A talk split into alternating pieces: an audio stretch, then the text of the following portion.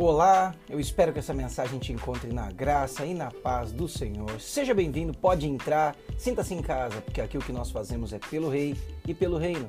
Eu sou Guto Paris e hoje nós vamos refletir um pouquinho sobre um milagre que eu posso te dizer que é um milagre feito pela metade.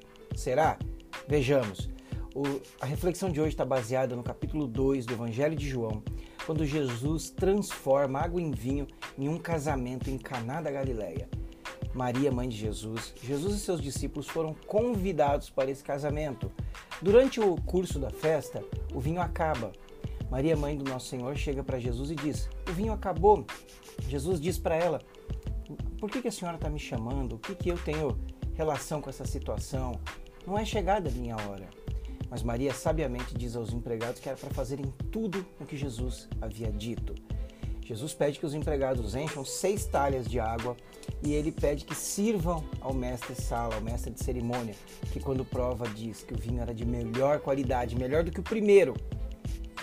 Todos ficaram espantados, todos creram em Jesus, os que participaram, os que presenciaram, e esse foi o primeiro milagre relatado pelo evangelista João, realizado pelo nosso Senhor. Alguns pontos importantes para refletirmos a respeito desse milagre. Primeiro, um casamento naquela cultura durava vários dias e era responsabilidade dos anfitriões hospedar e servir alimento, comida, bebida durante todos os dias dessa festa, que podia durar até uma semana.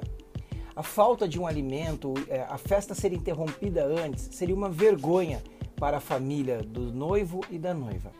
Principalmente se o que faltasse fosse vinho, que além de fazer parte do cardápio e ser símbolo da alegria da festa pela própria característica do elemento, ele simbolizava a alegria do casamento, a alegria da presença de Deus. A falta desse elemento seria uma vergonha pública para os noivos e para a família dos noivos. Jesus ele não, não cria alarde, ele não propagandeia o que ele faz. Ele discretamente pede que os empregados encham seis talhas de água. Essas talhas eram talhas que serviam como um lavabo para a higiene dos viajantes e para os ritos de lavagem. Eram seis talhas que cabiam entre 80 a 120 litros d'água.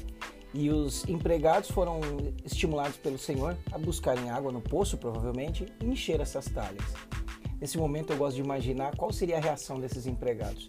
Será que eles foram satisfeitos dizendo: Bom, a dona Maria é uma senhora que nós conhecemos e nós confiamos. Se ela está dizendo para obedecer o filho dela, talvez faça sentido. Lembrando que Jesus ainda não havia dado início aos sinais públicos, os milagres públicos que ele realizava. Então ele não era uma pessoa conhecida, ele era um professor com alguns discípulos que o seguiam. Será que os, os empregados dessa família não, não reagiram de forma diferente, falando: quem esse homem pensa que é? No meio de uma festa, a gente preocupado com falta de vinho e ele mandando a gente encher talha para lavar pé e mão. Bom, eu não sei qual foi a reação deles. Eu fico imaginando apenas. Fato é que eles obedeceram, encheram as seis talhas e quando Jesus os ordenou, os orientou que servisse ao mestre Sala, ele percebeu que o vinho era de melhor qualidade. A minha primeira pergunta é: Jesus, que tem poder para transformar água em vinho, será que não havia poder em si? Ele não tinha poder suficiente para das talhas vazias ele fazer brotar água e transformar em vinho, ou fazer brotar o próprio vinho diretamente? Certamente que sim. Mas Jesus convidou, permitiu que aqueles empregados fizessem parte do seu primeiro milagre público.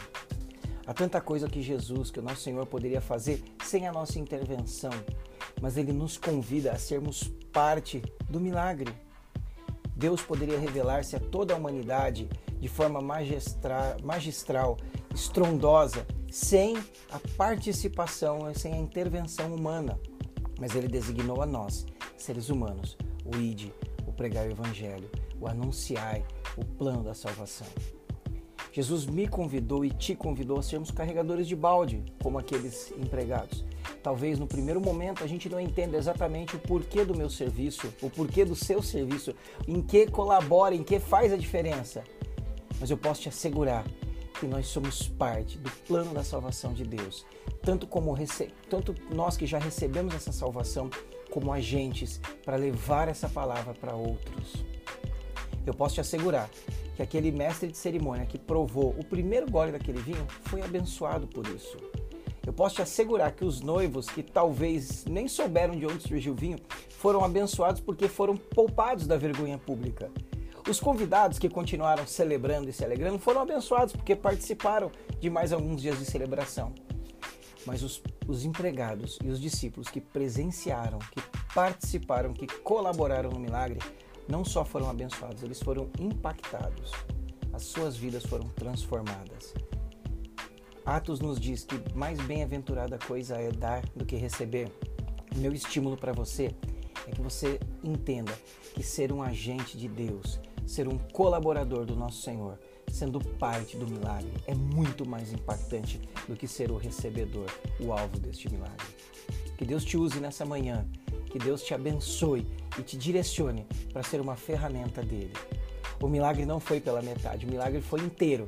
Jesus, sim, transformou água em vinho, mas é inteiro porque ele envolveu a sua criação no projeto e no plano desta, dessa transformação. Existem coisas que só competem a Deus fazer. Transformar um elemento em outro, nós não podemos fazer. Carregar balde com água, isso está em nossas mãos. Não perca a oportunidade de servir, servir a Deus, servindo na vida das pessoas. Que Deus te abençoe. Se essa mensagem te abençoou, tocou seu coração, compartilhe com alguém, multiplique, sirva, abençoe vidas. Esse é o chamado de Deus para minha vida e para sua vida. Que Deus te abençoe.